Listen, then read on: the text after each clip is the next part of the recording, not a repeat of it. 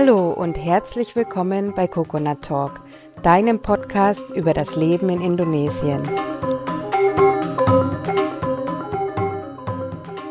Ich bin deine Gastgeberin Gunda und gemeinsam mit meinen Gästen werden wir die zahlreichen Inseln Indonesiens entdecken. Freu dich auf spannende, kuriose und manchmal auch kritische Themen.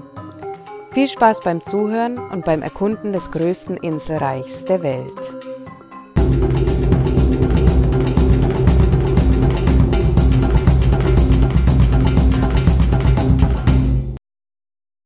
Selamat datang und herzlich willkommen zu unserer heutigen Folge von Coconut Talk. Zu Gast bei mir ist heute die Bärbel aus Weinbach, das liegt in Hessen. Und Bärbel lebt seit 7 Jahren fest auf Lombok und zwar in der Gegend Senggigi. Wir werden uns heute unterhalten über das Indonesien, wie es vor 25 Jahren war. Also wir gehen ein Stück zurück. Dann werden wir darüber reden, wie es ist, wenn man als Seniorin nach Indonesien auswandert und welche täglichen Herausforderungen man dabei meistert. So, liebe Bärbel, hallo erstmal, schön, dass du da bist. Ja, hallo Gunda, ich freue mich auf unser Gespräch und freue mich, dass ich teilhaben darf. Schön, ich freue mich auch ganz arg. Magst du vielleicht erstmal mit eigenen Worten ein bisschen was dazu sagen, was du auf Lombok machst? Ja, ich bin in der glücklichen Lage, schon in Rente zu sein. Wir sind vor 7 Jahren hier hingekommen, da war ich noch nicht in Rente, da war mein Mann, war in passiver Altersteilzeit und so konnten wir früher gehen und sind inzwischen beide Rentner, ja, und leben hier ein schönes Leben, ohne arbeiten zu müssen und genießen unsere Rente und die schönen Seiten Indonesiens, Lomboks. Kurz gefasst. Wow, klingt schön. Ja. Ist auch schön. Der Traum von vielen. Ja, das denke ich. Wir hören es auch immer wieder, dass es viele erträumen, sich so leben zu können. Ja, schön, wunderbar. Magst du vielleicht noch erzählen, wie das dazu gekommen ist?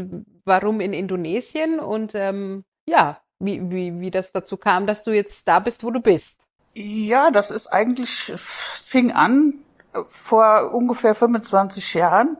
Dass wir ein holländischer Freund, wir waren mit denen zusammen und wir haben irgendwie über Urlaub gesprochen und dann wusste man nicht, wo wir nächstes Jahr hinfahren. Und dann meinte er auch, fahrt doch mal nach Indonesien. Da war ich schon oft und da ist es toll. Da braucht ihr einfach nur hinfliegen und dann über Land euch fortbewegen. Das ist ganz prima. Dann hat er uns noch Bilder gezeigt und die waren wunderschön. Und irgendwie haben wir erstmal auf der Landkarte geguckt, wo überhaupt Indonesien ist. Aber wir waren irgendwie irgendwie angetan von der Idee. Mein Schwager hat uns dann noch einen Reiseführer zu Weihnachten geschenkt, sodass wir dann noch mehr gezwungen waren, nach Indonesien zu fahren. Ja, und sind dann 1996 das erste Mal nach Jakarta geflogen. Und von da aus über Land mit öffentlichen Verkehrsmitteln haben wir uns fortbewegt bis nach Bali. Mit Sprache mehr schlecht als recht, weil mein Englisch war zu dem Zeitpunkt sehr, sehr schlecht, weil ich 20 Jahre kein Wort mehr gesprochen hatte. Aber das war auch alles kein Problem. Mit Händen und Füßen ging das prima. Ja, und dann sind wir das erste Jahr, wie gesagt, war Bali und haben uns dann waren dann so begeistert von dem Land, dass wir jedes Jahr wieder hingeflogen sind. Nachher dann sogar 2-mal im Jahr und haben dann alle Inseln so erkundet. Und 97 waren wir das erste Mal auf Lombok, aber 99 haben wir auf Lombok unsere Freunde kennengelernt, eine Deutsche und mit ihrem indonesischen Mann. Und waren seitdem jedes Jahr einmal bei denen eigentlich immer, weil wir haben dann immer noch verbunden, zwar mit anderen Inseln, aber waren jedes Jahr bei denen auf Lombok, weil wir einfach eine gute Freundschaft hatten oder haben. Und so kam es dann halt, dass wir uns in Lombok verliebt haben, dann ja auch schon viele Leute kannten, auch durch die dann halt und so sind wir dann irgendwie hier hängen geblieben. Und die Idee, hier auszuwandern, die ist eigentlich schon, ich weiß nicht, wann sie kam, aber die kam schon recht früh. Irgendwie haben wir gesagt, wenn wir mal in Rente sind, dann wollen wir hier leben. Ja, und dann haben wir unser Grundstück gefunden und letztendlich darauf gebaut und leben jetzt in unserem schönen Häuschen. Super, ja. Klingt toll.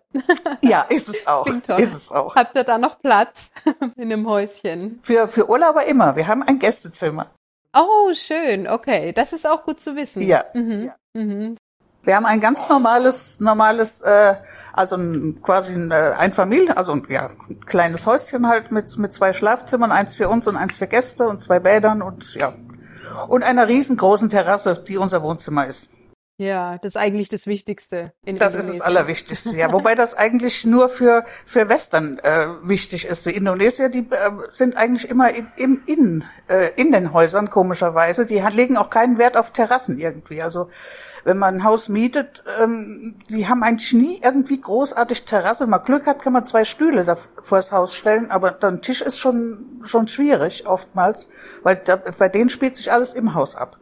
Ja, das stimmt. Das ist irgendwie seltsam. Und bei uns wir sind eigentlich nur draußen. Nur. Wir machen alles draußen. Ja, ja. Ja. Ja, das ist schon der erste große Unterschied bei uns. Ganz andere Kultur. Absolut. Ja, sind lieber innen im Haus und haben dann auch gerne die ganzen Lichter an und die Tür zu. Genau. Ja, und möglichst noch Klimaanlage, also das ist, und der Fernseher läuft den ganzen Tag, also das ist auch so. Eher indonesisch typisch. Ja. Während wir lieber in die Natur gucken oder Natur genießen. Das stimmt, ja. Ja, schön. Fangen wir doch gleich mal ganz am Anfang an. Indonesien damals, vor 25 Jahren, das war 1996, das hast du ja gerade schon gesagt. Genau. Ja, welche Erlebnisse sind dir da noch in Erinnerung? Also das war ja bestimmt was anderes als wie heutzutage. Ach, das kann man mit heute überhaupt nicht mehr vergleichen. Es fängt an mit dem Verkehr, dass damals haben man mit absolutem Abstand die Mopeds führend. Inzwischen fahren ja wirklich fast mehr Autos und LKWs durch die Gegend. Der Verkehr war noch viel weniger auch und es war noch, ja, auch von den Häusern her viel mehr einfachere Häuser. Inzwischen ist viel mehr Steinhäuser, viel mehr feste Häuser als früher. Die ganze Infrastruktur, Straßen, die sind viel besser inzwischen ausgebaut. Handy zum Beispiel oder überhaupt Kommunikation. Ich weiß nicht, ob vergleichbar mit deutschen Telefonzellen, die es ja auch nicht mehr gibt, gab es in Indonesien früher sogenannte Wartels. Das waren so öffentliche, wo man öffentlich telefonieren konnte für ein Schweinegeld auf Deutsch gesagt. Wenn man dann hier angekommen war, hat man kurz bei irgendeinem zu Hause angerufen, ganz kurz gesagt, wir sind gut angekommen. Das war der einzige Kontakt in die Heimat, nur damit die wussten, dass wir gut angekommen sind. Inzwischen mit WhatsApp, mit Skype und was es nicht alles gibt, ist es ja überhaupt kein Problem mehr. Jeder hat ein Handy.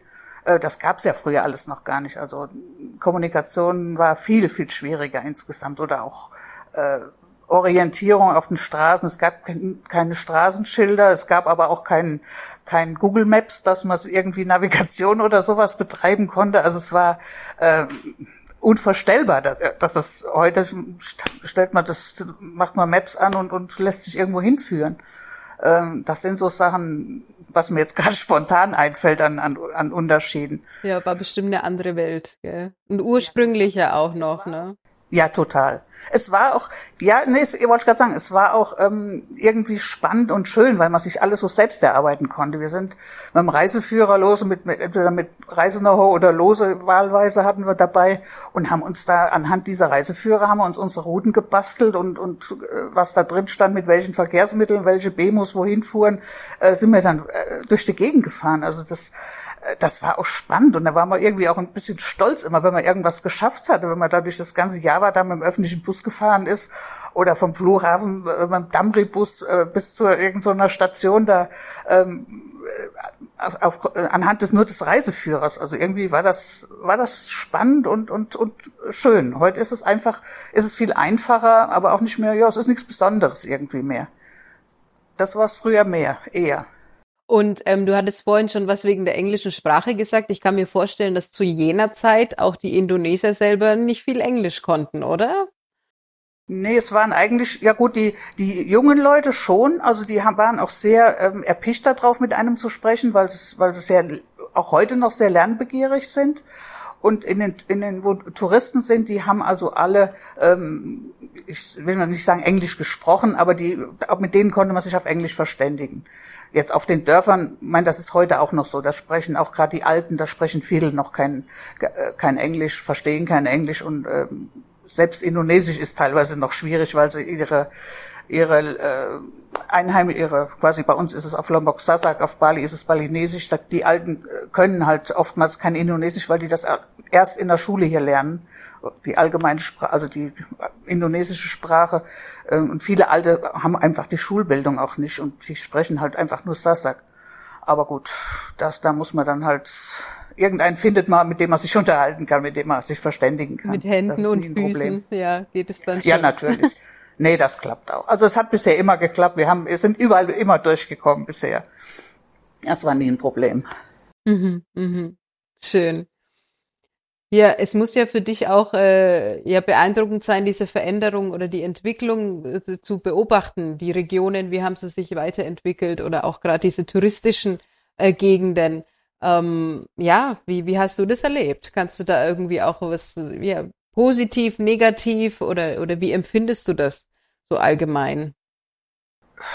Sowohl als auch. Also das, was ich positiv finde, gerade auch wenn man hier lebt, ist, dass man halt unheimlich viel inzwischen zu kaufen kriegt hier. Also sei es jetzt Lebensmittel, was man so früher vermisst hat, jetzt zum Beispiel Brot, deutsches Brot, Schwarzbrot oder dunkles Brot, Vollkornbrot, so Sachen, das gab es früher alles nicht. Früher kriegt man den komischen, weißen, süßen Papptoast und das war's. Mit ganz schrecklich süßer Marmelade und das war halt das Frühstück oder sonst gab's nichts großartig da drauf. Vielleicht noch Schokoladenstreusel. Und das man bekommt heute nahezu alles, was man will. Wenn man es nicht im Geschäft bekommt, kann man es von Bali bestellen oder das ist schon irre. Die Vielseitigkeit auch im Gastgewerbe, wenn man essen gehen will, dass man europäisch, man kann Sushi essen, also Indonesisch natürlich sowieso, hat sich unheimlich gemacht.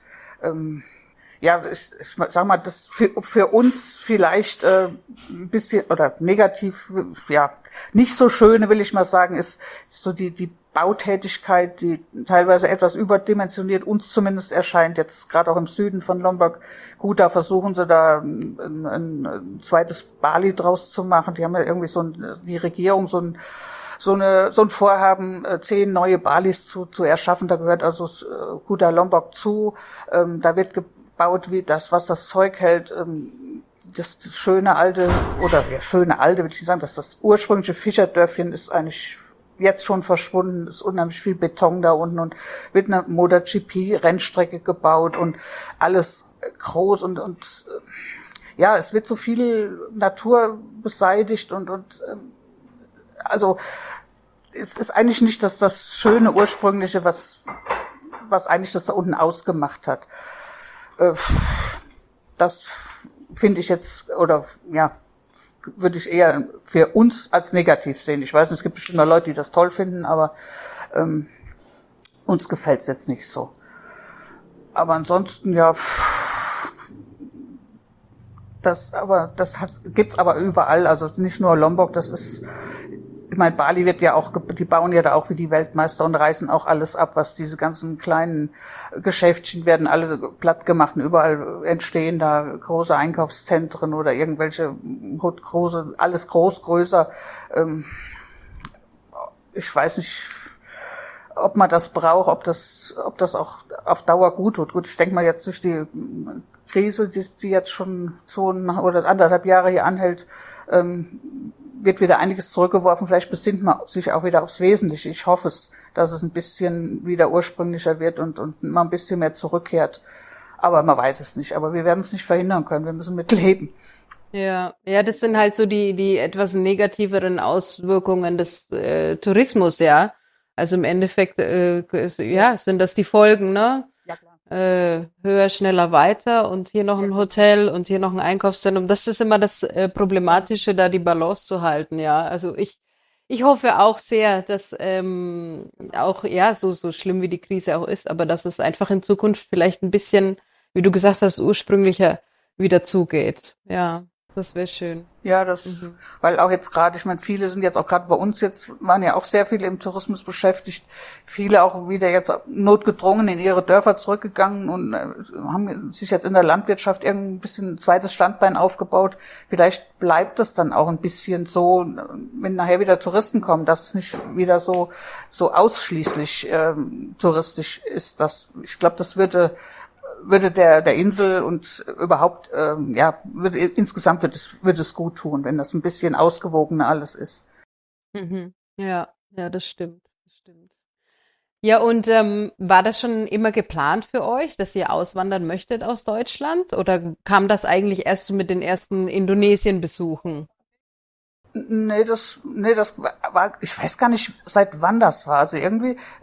Uns hat das Land eigentlich, seitdem wir das erste Mal hier war, dermaßen fasziniert und irgendwie ist der Wunsch irgendwie so langsam gewachsen und irgendwann war das klar. Ich kann aber gar nicht mehr festmachen, wann das war.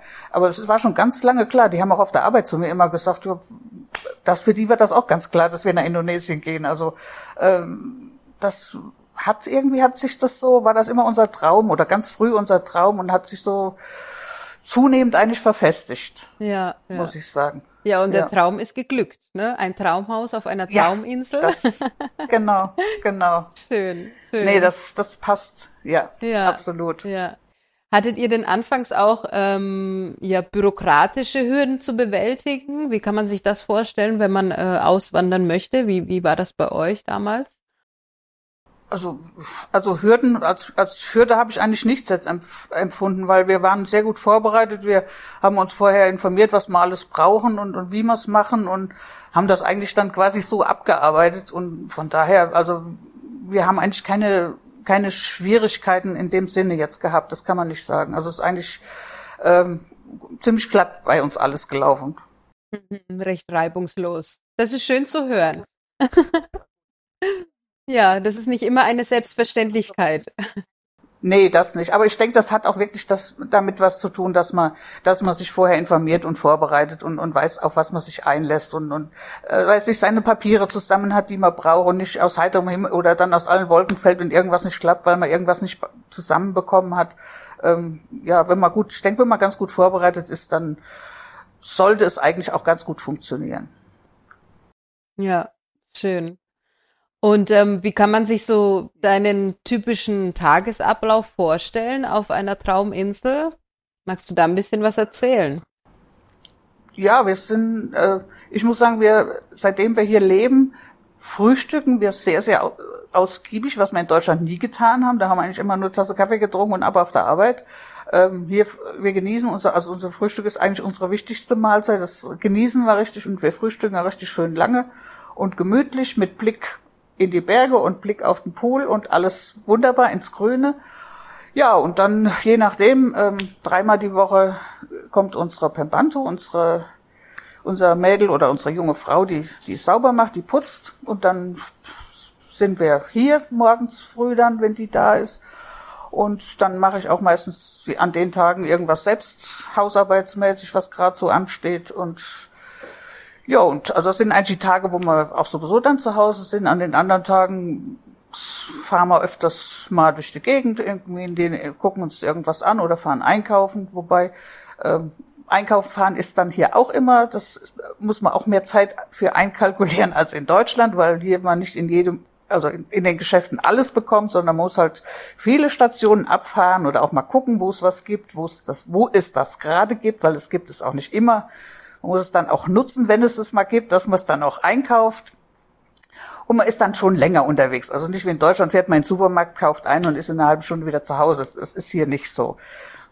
Aber wir haben ja Zeit und von daher ist das wurscht. Also das sind also an den anderen Tagen sind wir dann da. Also machen wir dann sonst irgendwas. Und ja, sonntags sind wir eigentlich immer oder zu allermeistens beim sogenannten Sunday Lunch. Das ist ein Österreicher, der veranstaltet also kocht schön ein Menü und da treffen wir uns mit etlichen Freunden und Bekannten immer. Das ist immer sehr nett, sehr schön.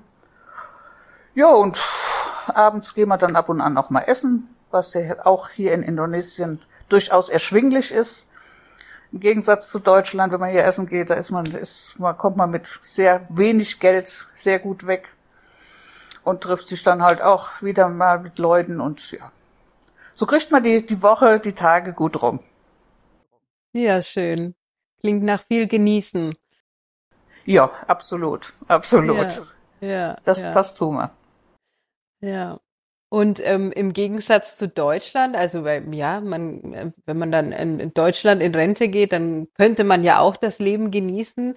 Was schätzt du denn hier, was in Deutschland nicht möglich wäre? Oder was gibt's denn da? Also gut, vieles, ne? Die Natur, wir haben es schon gehört. Ja, klar. Das Essen gehen. Ja, was gibt's denn da noch so für Dinge? Ja, vom Leben, was ich eben schon gesagt habe, dass man hier einfach... Erstens mal müssen wir mit unserem Visum 2 Angestellte haben, aber wir sind auch froh, dass wir sie haben, weil ich habe in Deutschland nicht gerne geputzt und ich bin froh, dass ich hier nicht mehr putzen muss, weil das meine Pembantu macht. Das ist halt ein Riesenvorteil, dass man sich das hier für wirklich günstiges Geld leisten kann und was in Deutschland unmöglich wäre und man verschafft dann gleichzeitig so einer jungen Frau ein gutes Einkommen für ihre Verhältnisse. Und dann haben wir halt einen Gärtner, der gleichzeitig noch unser Nachtwächter ist, wobei Nachtwächter ist, der schläft also ja die meiste Zeit.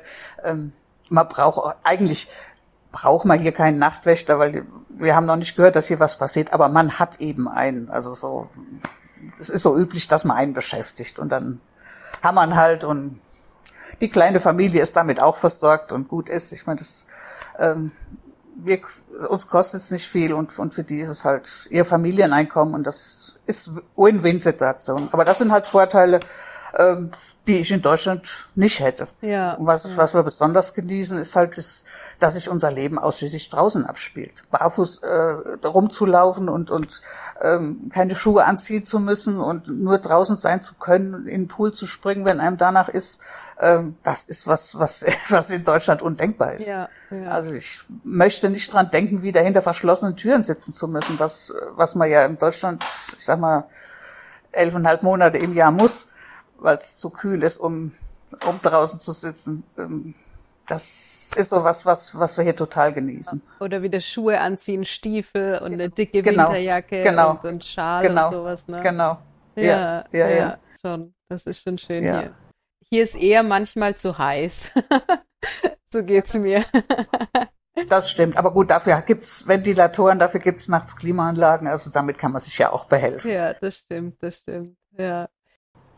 Und im Moment haben wir Trockenzeit, es ist schön, es ist recht windig, also Temperaturen um 30 Grad, also wir können es hier absolut gut aushalten im Moment. Das ist schönes, für uns ist jetzt richtig schönes Wetter. Abends wird es sogar teilweise für uns oder für mich ein bisschen kühl, dass ich mir manchmal sogar Socken anziehe, manchmal aber nur, wenn es 22, 23 Grad wird und noch Wind dabei, dann kriege ich kalte Füße. Also in Deutschland hätte ich da noch lange keine Socken angehabt, aber hier wird man dann doch ein bisschen kälteempfindlich. Ja, schon. Oder wenn es einfach mal ein paar Tage durchregnet, dann ist es auch ein bisschen kühl, gell?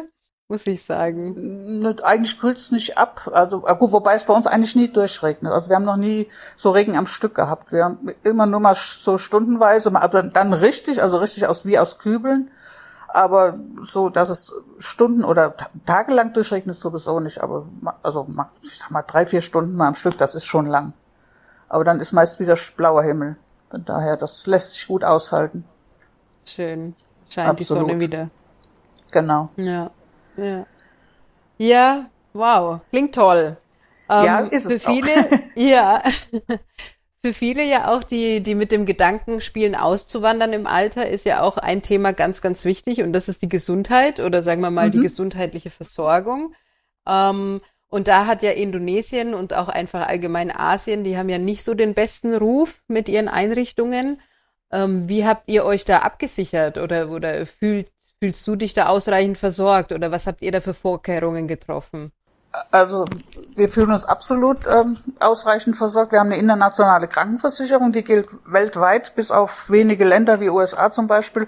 Wobei, da will ich eh nicht hin, die Absicherung brauche ich nicht. Wir haben sie schon einmal richtig genutzt, weil mein Mann ziemlich krank war und was in Deutschland, was die nicht hingekriegt haben zum Beispiel. Wir sind dann durch einen Freund nach Thailand ins Bangkok Hospital und da hat er 6 Wochen gelegen. Der ganze Spaß hat 60.000 € ungefähr gekostet, das haben die komplett bezahlt. Das war eine optimale Versorgung, also die Möglichkeit hat man durch halt so eine Versicherung. Das war auch gar kein Problem, da hinzukommen, das abzuwickeln. Wir haben hier auf Lombok inzwischen ganz gute Krankenhäuser mit auch vernünftigen Ärzten. Also ich sag mal, für normale Sachen würde ich hier auf Lombok, wäre nie ein Problem. Wir haben jetzt auch eine Bekannte, die hat ein Aneurysma gehabt, eine ziemlich schwere Geschichte, die ist hier operiert worden, einwandfrei, die ist wieder topfit. Also es wird dort wirklich besser, das muss man sagen. Also der schlechte Ruf, ich will nicht sagen, er ist zu Unrecht, aber es wird, es wird deutlich, deutlich besser. Was in Deutschland leider immer weiter zurückgeht, geht hier in die andere Richtung. Also das muss man hier wirklich positiv erwähnen. Und wie gesagt, Thailand ist im Notfall dann wirklich, wenn es denn was ganz Schlimmes ist, dann ist das immer eine Alternative, wo ich dann sofort wieder hinfahren würde für solche Sachen. Mhm. Also da, ja. Und so zahnärztliche Versorgung ist auch super.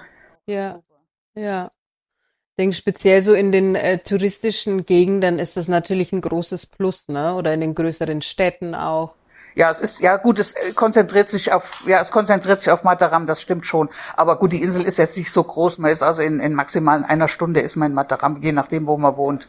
Oder 2 Stunden, wenn man aus dem Norden kommt. Aber das ist jetzt, ich sag mal, wenn man wirklich ernsthaft krank ist, ist es ja kein Problem, mal 2 Stunden zu fahren. Oder wenn man ins Krankenhaus muss.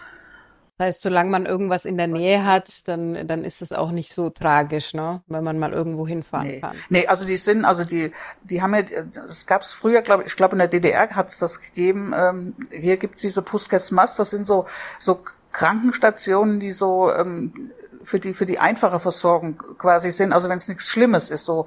Und die sind wirklich in jedem kleineren Ort gibt es die. Also das ist sehr, sehr engmaschig und das, wenn man jetzt, weiß ich, was genäht haben muss und dann hat jetzt ein Bekannter einen Moped-Unfall, musste genäht werden, der ist ins Puskesmas gegangen und werden halt solche Sachen gemacht, dass man eine Wunde versorgt wird oder weiß ich, so Kleinigkeiten halt. Das kann man dann da vor Ort machen lassen und das gibt's in jedem, sag mal, größeren Dorf gibt es die quasi schon. Und das finde ich eigentlich ganz gut, dass auch gerade für die Landbevölkerung, dass die was vor Ort hat, wo sie hingehen können, auch ohne größere Hürde, was auch für die erschwinglich ist, beziehungsweise die haben ja inzwischen auch oder können sich krankenversichern für relativ kleines Geld. Wir haben zum Beispiel unsere Angestellten auch die Familien abgesichert, dass die da kostenlos zum Puskesmas gehen können und das finde ich auch ganz wichtig, dass das auch für die einfache Bevölkerung quasi die ärztliche Versorgung gegeben ist. Ja, ja, das stimmt, ja. Wenigstens für kleinere Geschichten ist das schon ganz gut. Ja, ja. Ja, und für größere Probleme, ich meine, dann ist eh klar, dass wir uns am besten absichern mit einer privaten Versicherung, ne, wo man auch dann mal ins Ausland fliegen kann. Das muss man schon machen. Also das war uns auch wichtig, dass wir das haben, weil wir kennen Leute, die haben halt keine, die sagen, okay, lass uns drauf ankommen. Das wäre mir zu riskant. Also es kann ja immer mal was sein. Also ich will dann schon, da bin ich vielleicht zu deutsch oder was, das ist mir wichtig, dass ich da abgesichert bin und im Notfall dann wirklich drauf zurückgreifen kann. Und dass mir dann auch nach Möglichkeit optimal geholfen wird, wenn irgendwas ist. Ja, sollte schon so sein, denke ich, ja. Ja. Ganz wichtig. Ja. So. Ja. Ja. Ja, kannst du denn allgemein ein paar Tipps geben für angehende Senioren, die auswandern möchten oder ja auch jüngere Menschen, die denken, ach, das machen wir später im Alter. Gibt's denn da ein paar Tipps von dir, wie man sich am besten darauf vorbereiten kann?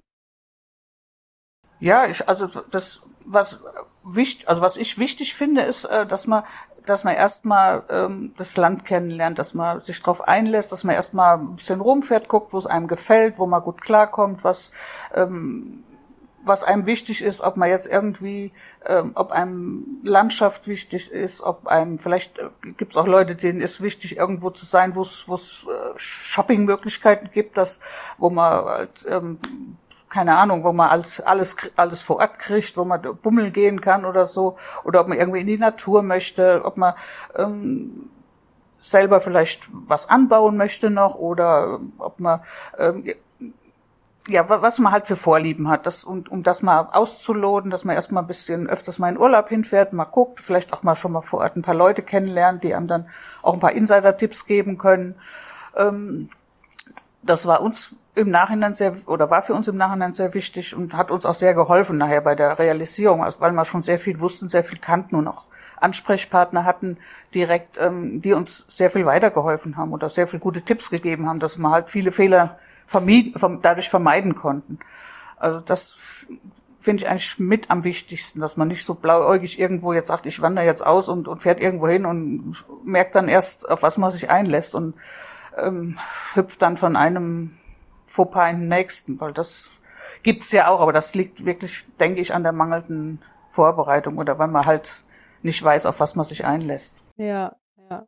Naja, und Indonesien und Deutschland hat ja schon große Kulturunterschiede, also kulturell und also Mentalität auch, ne, was das angeht. Also da gibt's ja schon große Unterschiede und wo man sich darauf vorbereiten muss. Also wenn man das nicht vorher weiß, dann kann es schwierig werden. Ja, das ist ganz vorneweg die Zuverlässigkeit, Pünktlichkeit, was man ja insbesondere als Deutscher gewohnt ist, da muss man hier gewaltige Abstriche machen. Und ich glaube, überall in Indonesien, also auch überall, wo wir bisher waren, die lächeln alles weg, aber dass hier einer pünktlich ist, das ist ganz, ganz selten. Also die sagen zum Beispiel auch, wenn man Termine macht, darf man sich nicht drauf einlassen, Besok. Besok heißt morgen. Wenn ein Deutscher sagt, ich komme morgen, dann kommt der morgen, irgendwann. Aber hier Besok heißt, ich komme irgendwann mal in nächster Zeit. Es kann auch in 3 Wochen sein, das ist auch Besok. Das muss man wissen. Da muss man dann wirklich einen Termin ausmachen oder wirklich und dann hoffen, dass der dann auch zu der Uhrzeit vielleicht in etwa kommt. Ja. So, das sind so Sachen, ich habe mich schon ein bisschen dran gewöhnt, aber immer noch nicht richtig. Also man ist da, ich glaube, das kann man auch nicht ganz ablegen. Das ist irgendwie so. Aber wenn sie dann ankommen, sie lächeln dann und dann kann man ihnen auch nicht böse sein. Das ist irgendwie, dann ist auch alles wieder gut. Aber das muss man halt wissen, dass es hier oder dass vieles auch umständlicher ist. Ich meine, wir haben selber beide auf der Bank gearbeitet. Wir wissen, wie manche Abläufe sein können. Und wenn man hier irgendwas auf der Bank zu regeln hat, es dauert Stunden. Die kopieren 1000 Sachen. Ich weiß nicht, wie oft die unseren Pass schon kopiert haben, obwohl sie uns kennen. Da kann man so eine kleine Story erzählen. Das war, als mein Mann in Bangkok im Krankenhaus lag. Da war ich 3 Wochen hier zwischendurch.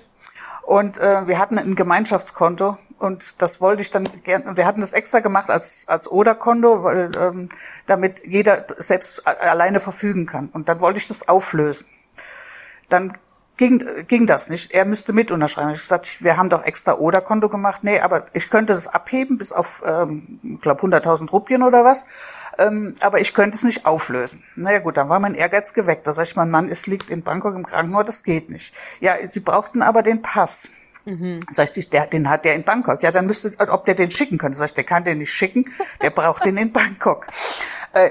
Und dann haben wir uns dann, aber die war so nett, die kannten wir ja auch, die ist unsere Beraterin gewesen. Ja, ich kenne sie ja und ich weiß ja auch, dass das ihr Mann ist. Sie wissen doch, ich habe die Vorschriften. Ja, letztendlich haben sie dann ein Videotelefonat gemacht mit Zeugen. Da hat er dann bestätigt, dass ich das alleine auflösen darf. Aber diese ganze Aktion hat fast einen Tag gedauert, bis wir das endlich über die Bühne hatten. Ich musste dann zwischendurch, ich hatte erst nur die Passkopien dabei, dann musste ich noch meinen Originalpass holen und all so ein Zirkus. Also das war eine Aktion, das wäre in Deutschland undenkbar, so und sowas. Ja. Aber das ist hier einfach so. Das war jetzt extrem, aber es ist für alle Aktionen, wenn man irgendwas hier will, das dauert einfach viel, viel länger. Und man braucht halt sehr viel Geduld.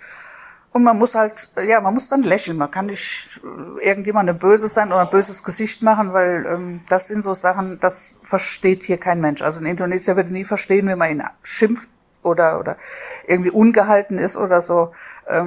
Das wird alles weggelächelt hier. Das muss man lernen und oder sollte man auch lernen, weil sonst kommt man nicht so wirklich gut klar, glaube ich. Also dann ist man auch nicht so anerkannt, wenn man irgendwie patzig ist oder so. Das gefällt hier niemandem.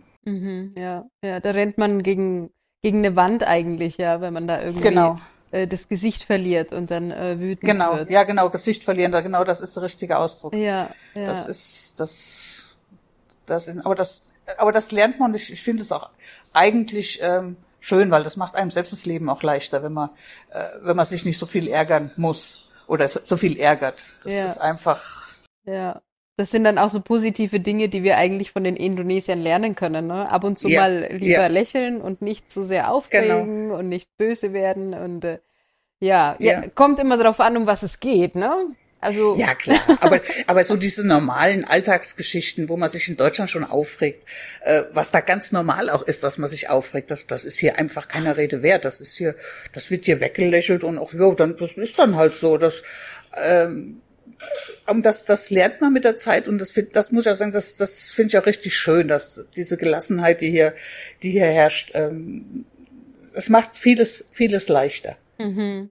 Ja, schön. Fällt dir denn sonst noch was ein an spannenden Erlebnissen oder Erfahrungen in Indonesien? An spannenden Erlebnissen? Ja, wir haben viel, gerade in unseren Urlauben haben wir unheimlich viele schöne Sachen erlebt. Also das sind so, wie gesagt, wir waren ja bis auf 2 Inselgruppen, wir waren auf den Molukken, da wo du lebst, waren wir leider nicht. Und in Kalimantan, sonst waren wir eigentlich auf allen großen Inseln. Wahnsinn. Und wir waren zum Beispiel auf Sumatra im Leuser Nationalpark und haben Orang-Utans live erlebt. Das waren so unvergessliche Erlebnisse. Oder auf Komodo, die Komodo-Warane zu sehen, diese imposanten Riesentiere in Westpapua oben bei den Urvölkern. Das war so unheimlich vielseitig und tolle Erlebnisse im Toraja-Land, diese Wahnsinnsbräuche da, was es nur da gibt. Also es war schon toll, muss ich sagen. Also unheimlich vielseitig und ja, einfach toll. Ja, es da haben wir schon viel erlebt. Unglaubliches Land, ja. Es ist schön, wenn ihr da auch schon so viel mitnehmen konntet. Doch, weil dadurch, dass es alles Inseln sind, ist es schon immer sehr, sehr langwierig, da irgendwo hinzureisen. Man muss halt immer wieder in den Flieger steigen und manchmal aufs Boot. Ja, aber die Verbindung ist natürlich auch sehr gut. Das muss man sagen. So gerade innerindonesische, das Netz ist schon wirklich gut ausgebaut. Also da kommt man schon, im Moment ist alles noch anders, aber wenn wieder normale Zeiten herrschen, dann fliegt man entweder von Deutschland nach Bali oder nach Jakarta und von da aus kann man eigentlich alles machen. Von da aus, also wir haben eigentlich immer Bali als Ausgangspunkt, sind nach Bali geflogen, haben von da aus dann haben wir uns dann orientiert, wo wir hinfliegen und das hat eigentlich immer super geklappt. Schön. Ja, das heißt eigentlich hierher kommen, ne, und das Land anschauen und sich dann einen schönen Platz suchen und sich da niederlassen, oder?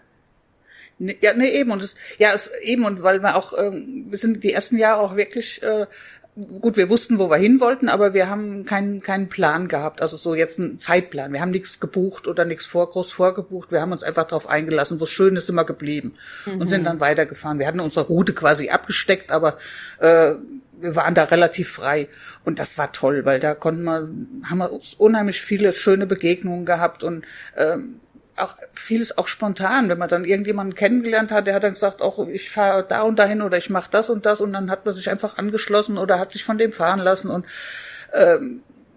da hat sich so viel Schönes ergeben und das hat man halt nicht, wenn man so einen Pauschalurlaub macht und bucht irgendwo ein festes Hotel und fährt dahin und ist dann da an einem Ort. Dann kann man vielleicht Ausflüge machen, aber das war's dann auch. Aber dieses Leben mitkriegen und sich drauf einlassen, das kann man eigentlich nur, wenn man wirklich frei ist. Ja, genau, sich drauf einlassen, ja, auf die Abenteuer. Genau, ja.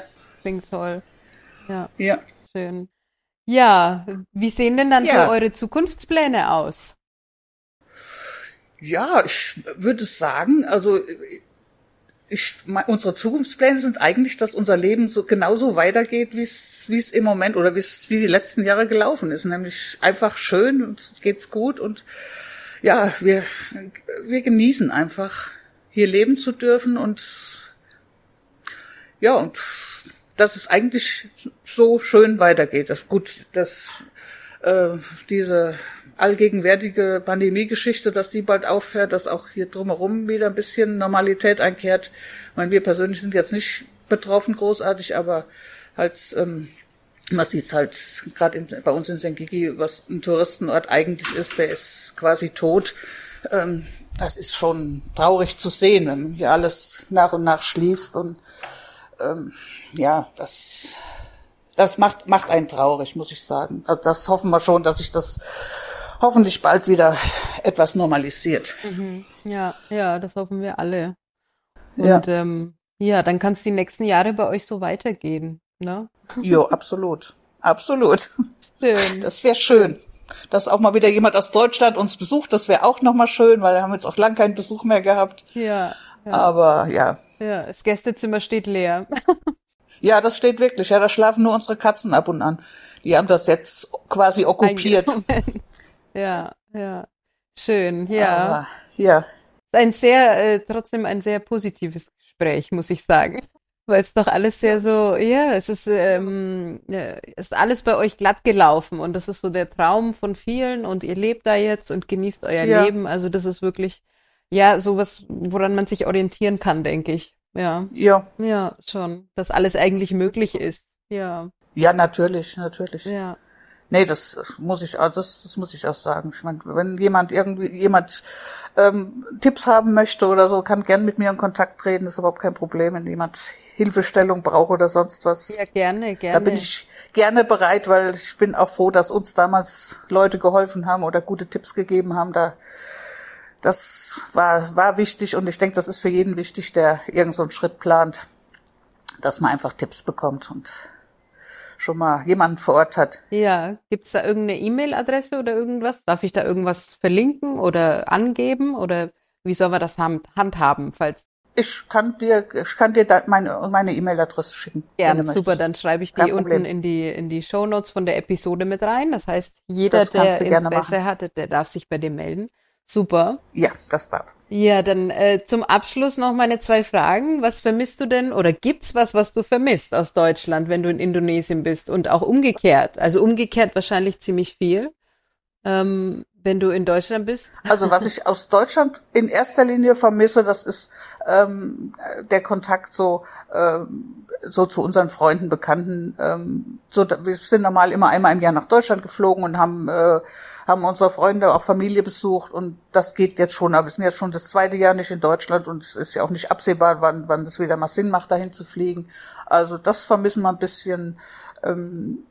So irgendwelche Sachen aus Deutschland, muss ich sagen, inzwischen gar nicht mehr, weil wir hier mittlerweile alles bekommen, was ich so haben möchte gerne. Ja. Da vermisse ich eigentlich nichts. Ja, super. So, schön. Und andersrum, wenn ich in Deutschland bin, dann vermisse ich halt hier das freie Leben, hier das Draußensitzen, die frische Luft, die Landschaft, die Natur, die wunderschönen Strände, das geht mir schon ab. Also ich bin dann mal gerne 3-4 Wochen in Deutschland, aber da bin ich auch heilfroh, wenn ich wieder nach Hause komme. Also. Ja, dann reicht's auch. Ja, genau. Schön.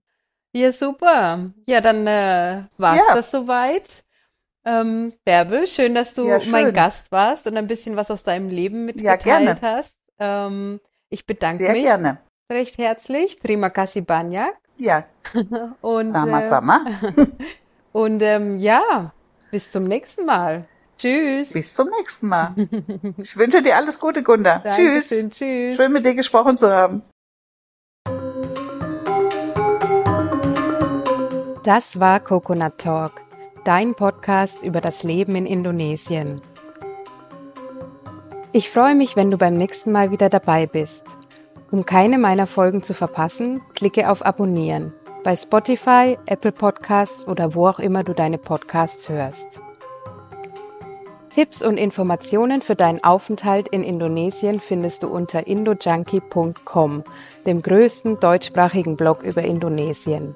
Dort hast du außerdem die Möglichkeit, dich in den Newsletter einzutragen und regelmäßige Updates zur aktuellen Situation sowie den Einreisebestimmungen zu erhalten.